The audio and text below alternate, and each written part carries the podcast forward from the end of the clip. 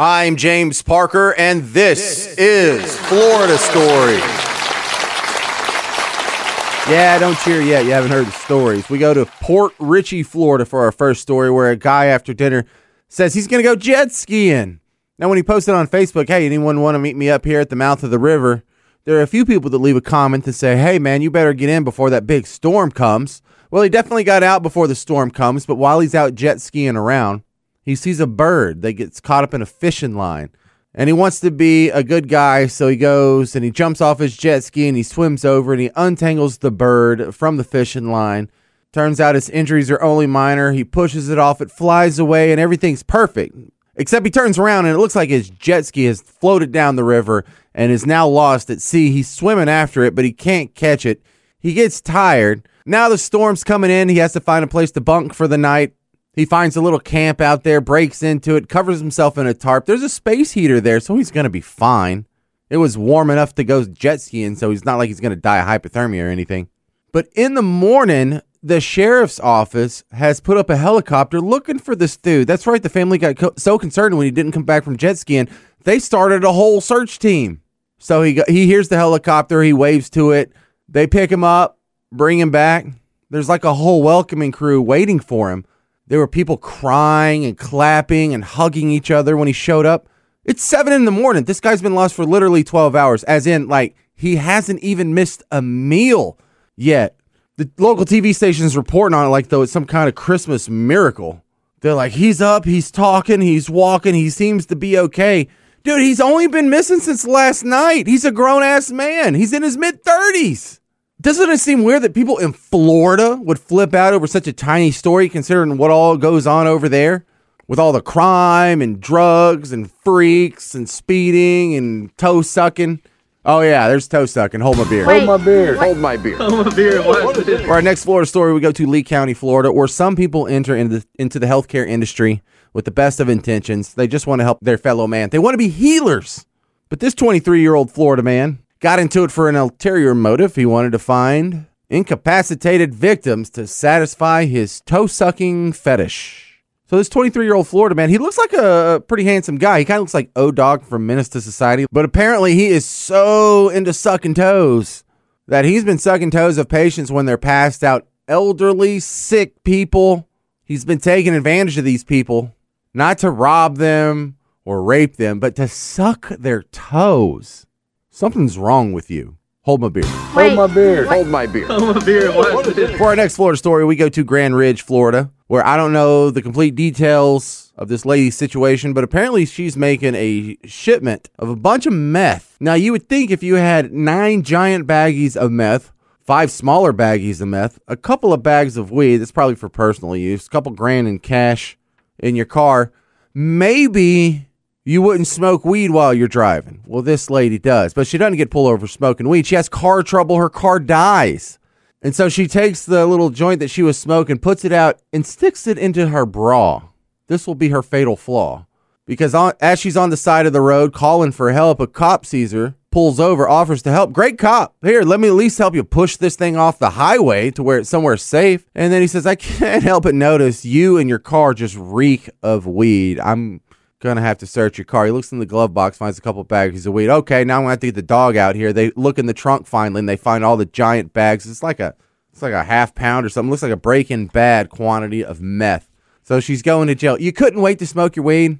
You knew you were in a janky car, and you had to put it in your bra. Couldn't have left it in the ashtray or ate it or thrown it in the ditch. Had to put it in your bra. Brilliant. Hold my beer. Hold my beer. Hold my beer. Hold my beer. What is this? Look, it's Sunday night. You're dreading going to work tomorrow morning. Some of us have bad days at work, but not like this guy over, where a 47 year old Florida man was at his Crystal Springs job and he works at a dairy farm. Got in an argument with the coworker. And one thing they have at dairy farms is plenty of cow manure. He takes a bucket, scoops up a bunch of cow manure, dumps it on the victim's head. Other than that, how was your day at work? Hold my beer. Hold my beer. Hold my beer. What is this? All right, for our next Florida story, we're in Pinellas County. A guy's driving down the road on the highway and he looks into the car next to him and he sees two guys. Look at the middle aged white guys that kind of look like me in the mugshots here. What caught their attention was One of them literally was shooting up heroin. He was shooting up drugs in his arm. He's not in the passenger seat. This is the guy in the driver's seat. The guy in the driver's seat's kind of leaned over holding the wheel. And a dude that's passing them in the passing lane just kind of looks over and sees this going on. How does that make you feel when you're on your commute, on your way to work? This is happening in the morning. So someone calls the cops. Deputies are luckily pulling these dudes over. It's a 39 year old Florida man, 28 year old Florida man.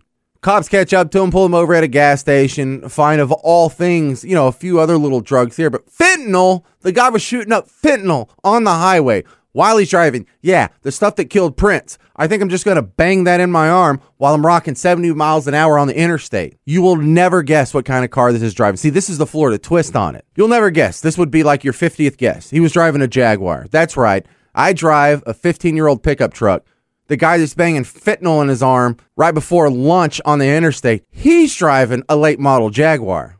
Go figure that one. Hold my beer. Hold my beer. Hold my beer. I'm a beer. Watch this. For our next Florida story, we're going to Clearwater, Florida.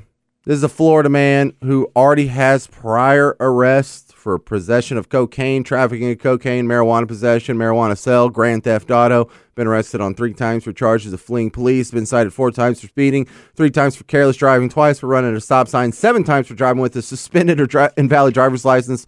So on a Wednesday at 10:30 in the morning, what's he doing? He's drag racing. He's in a Camaro, 120 miles an hour, over the Bayside Bridge, pulled over. Deputies find drugs. He's got weed, cocaine, MDMA. This is at 10:45 in the morning on a Wednesday. See, but you could guess what kind of car he was driving. Camaro totally fits the bill. In fact, if I told you there's a guy with a rap sheet a mile long who's drag racing over a bridge at 10:45 in the morning on a Wednesday, you probably would have guessed Camaro on that one. That's just par for the course for Florida. Hold my beer. Hold my beer. Hold my beer. I'm a beer. So we go over to the Jacksonville story. For our next story, we go to Jacksonville, Florida, right outside of Jacksonville. A Toyota 4Runner was headed south in the Nassau County area when two horses were standing in the southbound lanes of the highway. Guy hits them both, and the horses end up dying. A Good Samaritan pulled up. It's a married couple recently celebrating their 11th wedding anniversary. Pulled over to help others in need. They were with their 15 year old daughter. Pulled over to help others in need. Someone swerves to dodge one of the horse carcasses and ends up hitting the wife, killing her. It's a horrible tragedy. And that's the only person that ended up hurting the whole thing. I mean, besides the horses. Hold my beer. Hold my beer. Hold my beer. Hold my beer. Watch this. All right, for our final Florida story, we're going to St. Petersburg, Florida. And I saved the worst for last because we have Father of the Year candidate here. 37 year old Florida man was trusted at home with his three kids four years old, five years old, seven years old. Oh, that's kind of cute. It's daddy and the kiddos. It's, it's, it's daddy night with the kiddos. But 37 year old Florida man has other things in mind. He puts the kids down for bed, and after they are in their rooms, but not quite asleep, he decides he's going to leave them alone because 37 year old Florida man's got to get laid. He's going out to uh, meet a hookup. And you're like, oh, okay, okay, James, child abandonment, four, five, seven years old. I mean, yeah, that's bad, but is that really bad enough to be in Florida stories? Oh, hang on. You think that's the end of the story? He's not just going to go meet some booty call. He's going to go meet a 14 year old girl for sex. He's been grooming her online. And now, oh, God, sorry, sorry I said anything. Oh, no, you started this. We're going and we're finishing this path together. Because when he shows up to meet the 14 year old girl for sex, it's not a 14 year old girl for sex. The local sheriff's department's been running a sting trying to catch pervos. It's one of those Chris Hansen situations. Hey, excuse me, why don't you sit down? Let me ask you a few questions there. Why are you holding a six pack of beer and where's your pants? So, yes, is that bad enough for you? Is that a good enough finale? Not only is the father abandoning his four, five, and seven year old, he did it to go have sex with a 14 year old girl. And if that's not bad enough, turns out it was a cop. Now he's arrested.